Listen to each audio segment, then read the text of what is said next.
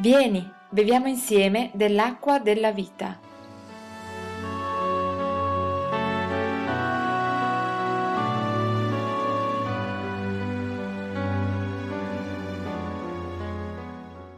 Chiedo di aprire la vostra Bibbia nel Vangelo di Giovanni, capitolo 1.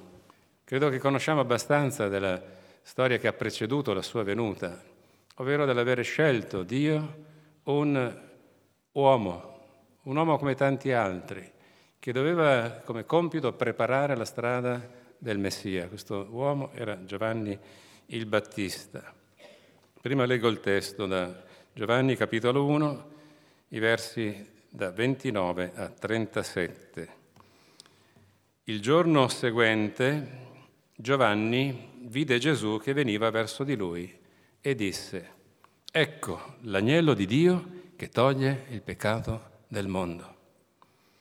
Questi è colui del quale dicevo, dopo di me viene un uomo che mi ha preceduto, perché egli era prima di me.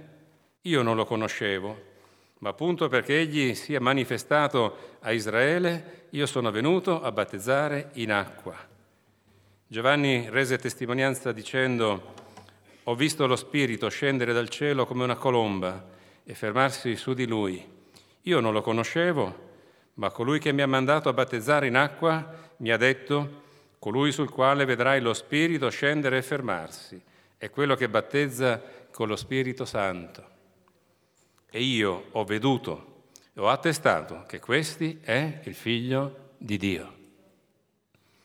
Il giorno seguente, noterete che ci sono due giorni che si succedono, il giorno seguente Giovanni era di nuovo là con due dei suoi discepoli e fissando lo sguardo su Gesù che passava, disse, ecco l'agnello di Dio. I suoi due discepoli, avendolo udito parlare, seguirono Gesù. Per ora fino a qui. E il messaggio di oggi è quello che facciamo, facciamolo per Gesù. E scopriremo ora man mano che cosa vogliono dire queste parole. Quello che noi siamo chiamati a fare, in quanto credenti, in quanto servi di Dio, al suo servizio vuol dire, con compiti molto differenti gli uni dagli altri, seppure il primissimo compito di ogni credente sia quello di onorare il suo, il suo capo, si può dire capo Gesù? Non è lui il capo della Chiesa? Il re, non siamo più abituati ai re, il Signore è un tempo nel quale vengono abbandonate ogni, tutte le forme di rispetto possibili verso uomini, figuriamoci verso coloro, colui che non si vede. Eppure questo è il compito del credente, onorare il suo Signore. Questo ci riguarda tutti. Cosa era successo il giorno seguente, la prima citazione che qui abbiamo letto? Cosa era successo? Era successo che Giovanni chiamato il Battista o il battezzatore, aveva una tale potenza dello Spirito Santo in sé, data da chi? Data da Dio. Era stato mandato per questo, in maniera tale da attirare a sé le folle, le quali facevano la coda davanti a Giovanni per confessare i propri peccati, non richiesti, non è che erano costretti, se rubavano, andare da Giovanni a dire io sono un ladro, ma erano suscitati nel cuore dallo Spirito di Dio a recarsi da Lui, lì dove battezzava, aprendo Lui il cuore, confessando quella che era la loro condizione e a quel punto Giovanni li immergeva nell'acqua, li immergeva per intero. Non, non date retta a quelle rappresentazioni grafiche di Giovanni che, che spruzza, versa qualcosina sul capo, immergere, questo è il significato di battezzare. Giovanni nell'acqua che battezzava altri e lui stesso era in qualche modo toccato da tutto questo, un battesimo per quanto riguarda il ravvedimento. E che cosa è successo? Che era tale, dicevo, la potenza in lui di Dio che veniva scambiato per qualcun altro. Interessante questa cosa, non so se ci avete mai badato. Qualcuno va, mandato dai religiosi, dice noi vogliamo sapere chi sei. E allora la prima domanda è sei tu il Cristo? E Giovanni dice non lo sono. E non basta questo. Allora va avanti ancora questa fila di domande e chiede, sei tu Elia? alludendo a Elia risuscitato dai morti. Elia è uno dei più grandi profeti dell'Antico Testamento, quello che chiude con le parole a lui riferite Malachia, indicando che da lì a un certo tempo passeranno quattro secoli dall'ultimo libro dell'Antico Testamento. All'inizio della storia dei Vangeli ci sarà la venuta di Elia. E quindi la domanda è se tu Elia? E lui dice non lo sono. E poi va avanti e dice se tu il profeta? Chi è il profeta? È colui del quale aveva parlato Mosè quando lasciò una specie di testamento prima di morire nel libro del Deuteronomio e presenta profeticamente la venuta del Messia. Sta domandando sei tu il Messia? E Giovanni dice non lo sono. E allora questi dicono chi sei? Che dici di te stesso? E noi dobbiamo riflettere su questa cosa. Tu sei sul fiume Giordano, stanno venendo a te le folle, a te le folle, sei nella Chiesa, sei dove operi per, per, servire il Signore, stanno venendo a te le folle, le folle possono essere anche una persona in certe circostanze. E tu non sei riconosciuto, neanche sanno chi sei, stai facendo delle cose enormi per il tempo e questi vogliono sapere chi sei e non sanno e non lo sapranno ancora. Da, da, queste possibilità si capisce che hanno davanti una persona importantissima e alla fine davanti a questo che dici di, di te stesso. Queste sono le parole che gli escono dalla bocca. Io sono la voce di uno che grida nel deserto. Il deserto è il mondo. Lì era un deserto vero e proprio io sono la voce, non ho un nome, sono la voce di uno che grida nel deserto. Raddrizzate la via del Signore. Questo è quello che gridava, come ha detto il profeta Isaia.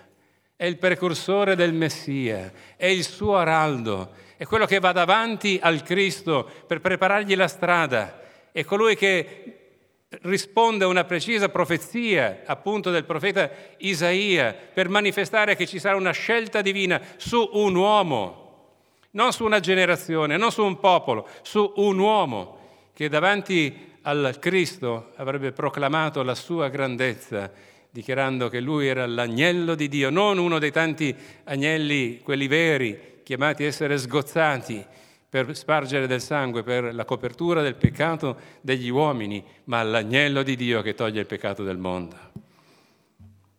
Passa un giorno, il giorno dopo, leggiamo che il giorno dopo era ancora lì a battezzare. Mi piace questa cosa. Giovanni il giorno dopo è ancora lì a battezzare. Gesù passa, gli va incontro a Giovanni e che fa Giovanni il Battista? Anziché interloquire con Gesù. Vi ricordate che Giovanni Battista e Gesù erano cugini? Cugini di primo grado, erano parenti stretti. Giovanni Battista aveva forse qualche mese o qualche settimana, non lo so, di, di età superiore a quella di Gesù, era persino il cugino maggiore.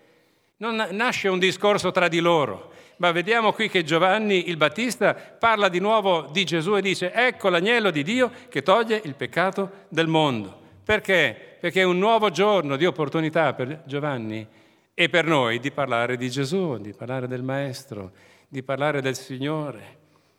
E passa quel giorno e ci troviamo nell'altra giornata, il giorno seguente, e Giovanni era di nuovo là. Mi fermo un attimo, ti stai medesimando in questa storia? La gente non ti conosce o non ti riconosce arriva colui che ti sta portando via visibilità e tu continui a parlare di lui e anziché mettere in mostra te stesso, a mettere in mostra Cristo. Immedesimiamoci, questa è la nostra vita. Perché Gesù ripassa dallo stesso luogo e lo trova ancora là, sempre pronto a testimoniare del suo Signore. Ecco l'agnello di Dio. Però succede questa stranezza. Questa volta Giovanni non è solo, avrete sentito, seguito la lettura, ha con sé due, due discepoli, due discepoli di Giovanni. Allora Giovanni Battista aveva un seguito. Non c'era solo le folle di peccatori che andavano a lui per farsi battezzare, ma aveva qualcuno che l'aveva preso come maestro, perché i maestri avevano i discepoli. E ce n'erano due con lui, non, av- non avrà avuti forse migliaia Ne aveva due, semplicemente due. E normalmente accade che chi ha dei discepoli si affeziona ai discepoli. Parlo a ognuno di voi, se tu hai qualcuno che ti ha, ti ha visto come maestro, potresti essere anche un padre o una madre nella famiglia, potresti essere un monitore, una monitrice della scuola domenicale, può essere un ministro di Dio, può essere un pastore, può essere colui che evangelizza. Se hai dei discepoli, normalmente ci si affeziona ai discepoli, oppure sono, uno vale l'altro, che ne dite? Se qualcuno ha dei discepoli sa che c'è un sacrificio dietro nel formarli, c'è un interesse che si sviluppa intorno a questo, magari ne vorremmo avere anche di più. Invece che succede? Che Giovanni il Battista, mentre passa Gesù, incrocia lo sguardo di Gesù e parla di Gesù e dice questo è l'agnello di Dio. E qui leggiamo che questi due discepoli, quei due discepoli di Giovanni, seguirono Gesù. E Giovanni rimane lì da solo. Avete mai riflettuto su questa cosa? I discepoli di Giovanni seguono Gesù. Gesù non ha detto una parola. È scritto che seguirono Gesù avendo sentito parlare Giovanni il Battista di Gesù. E Gesù anche non li rimanda indietro, non dice no, ma voi siete discepoli di Giovanni, io non voglio portargli via discepoli, rimanete con lui. No, no, no. Gesù che accetta che questi due lo seguano. Ci stiamo sempre immedesimando?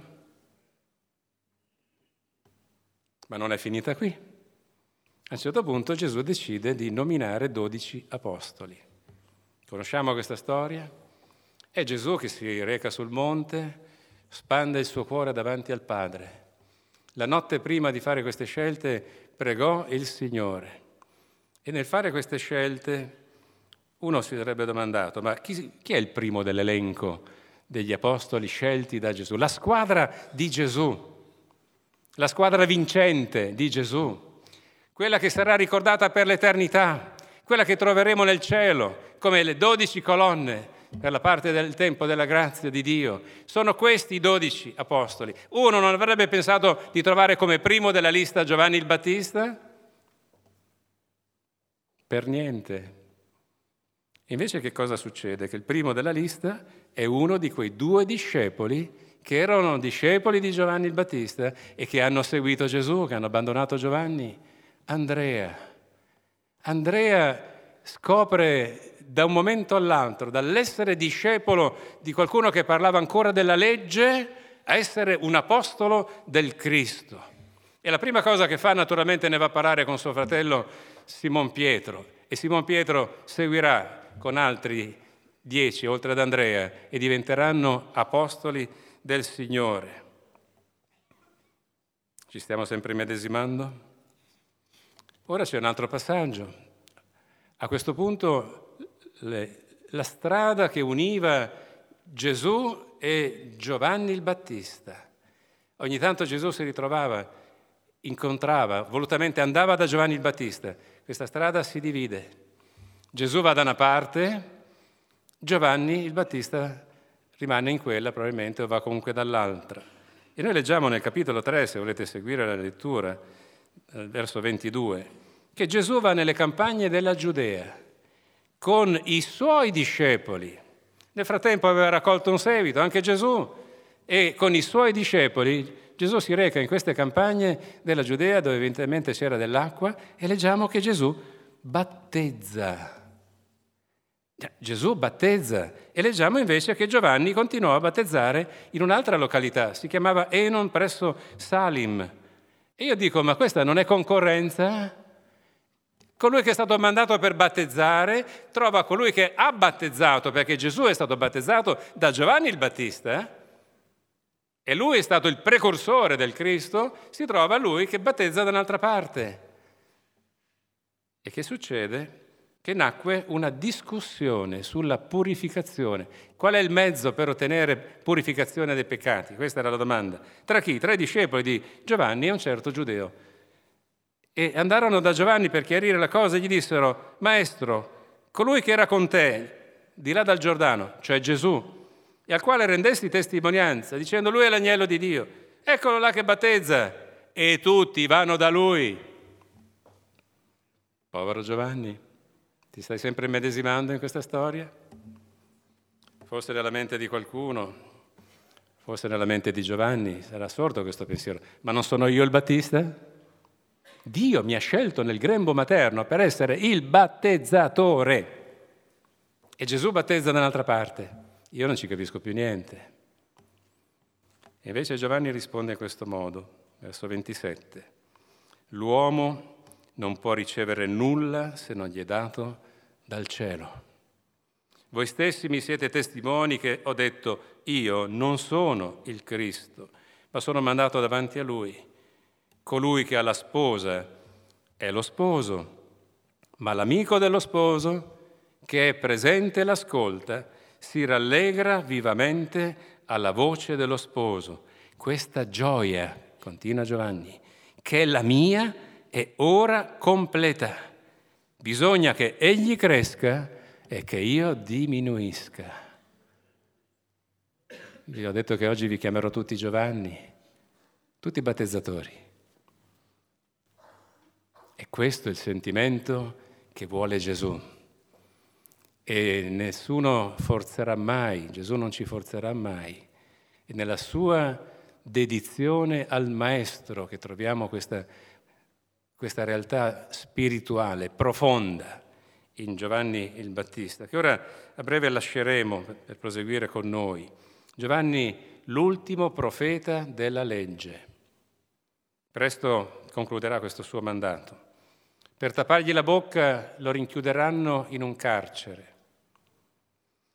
Il suo cuore, mentre si troverà in carcere, prima ancora di arrivare ai fatti che lo porteranno alla morte, questo suo cuore sarà attanagliato da un atroce dubbio.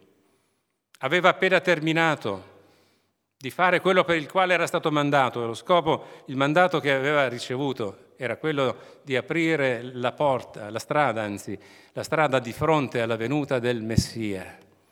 Era finito come abbiamo appena finito di raccontare, con il Messia che battezzava dall'altra parte e lui chiuso in un carcere.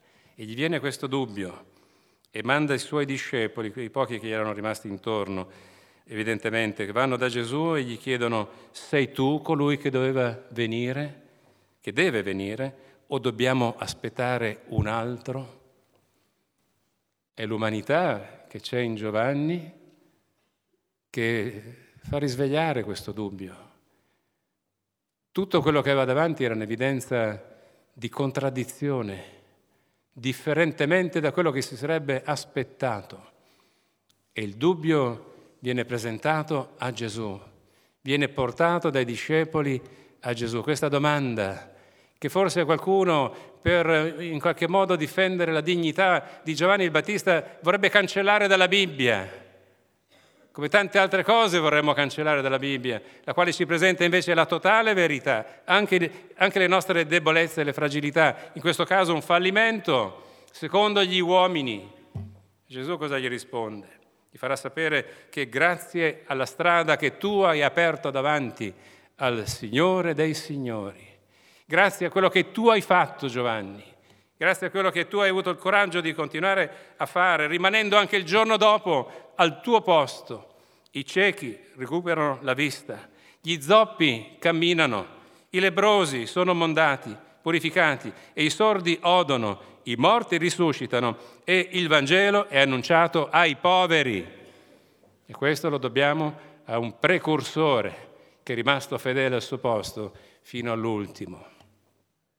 Ora Giovanni sarà pronto a fare il grande salto, a volare nel cielo. Ci penserà la mano diabolica del tetrarca Erode Antipa, il quale per una, una questione legata alla sua, alla sua storia familiare farà decapitare Giovanni nel carcere, gli porteranno sul piatto la testa del servo di Gesù. E la famiglia da cui proviene questo Erode Antipa, è il caso di citarlo, era figlio di Rode il Grande. Vi ricordate colui che determinò la strage di tutti i maschi da due anni in giù quando seppe della nascita di Gesù? Ecco, questa è la famiglia. Di loro è rimasta traccia negli annali della storia biblica, ma nel cielo non ci sarà traccia del Giovanni il Battista che sarà stato decollato per la causa del suo Signore, è stata preparata immediatamente la corona della gloria. Ci riguarda questa cosa. Gesù dirà di lui, io vi dico, fra i nati di donna, nessuno è più grande di Giovanni, l'ultimo profeta del tempo della legge. Però Cristo Gesù sta per inaugurare una nuova era, quella della grazia, e aggiungerà, però il più piccolo nel regno di Dio è più grande di lui. Questa è una grande affermazione che fa da spartiacque per i due tempi, per le due ere. È qualcosa di grande che introduce la persona che è stata sacrificata per il suo Signore nella grandezza del cielo.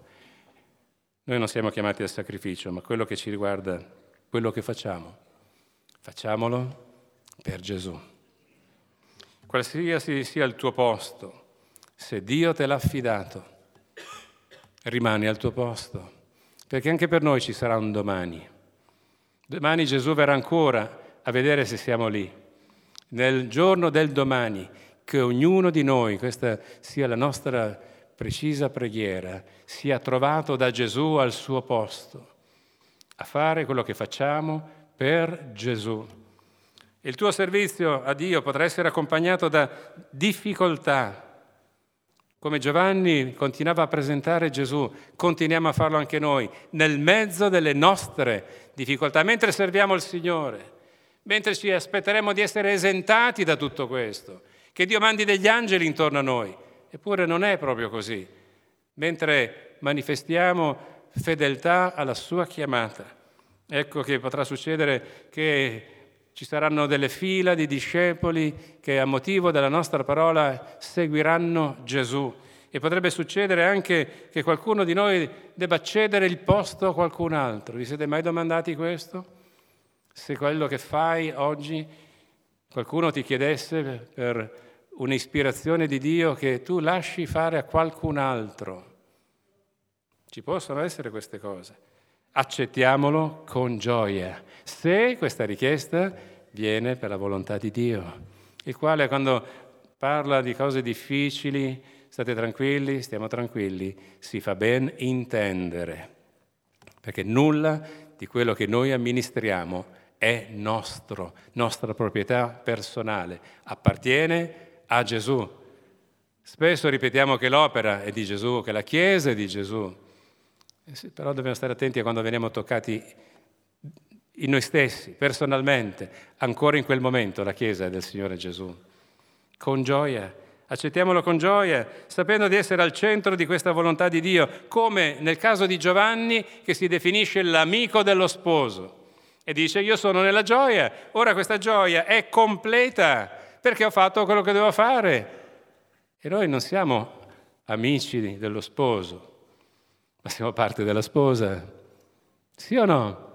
La Chiesa di Dio, siamo parte per la, i meriti del Cristo, della sposa del Signore, la quale vede arrivare il giorno della sua venuta e prega il Signore, l'Iddio Padre, perché il figlio sia mandato, possa ritornare e dice Signore vieni, vieni Signore Gesù.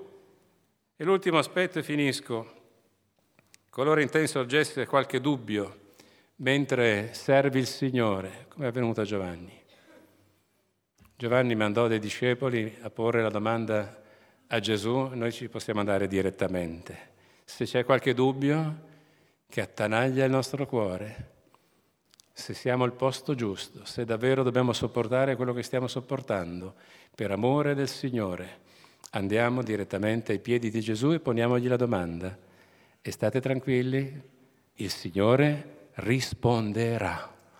Risponderà dal cielo e risponderà dalla terra. Si usi di uomini consacrati a Dio, si usi di donne consacrate a Dio per dare le sue risposte, perché noi quello che facciamo lo vogliamo fare per Gesù, possibilmente insieme.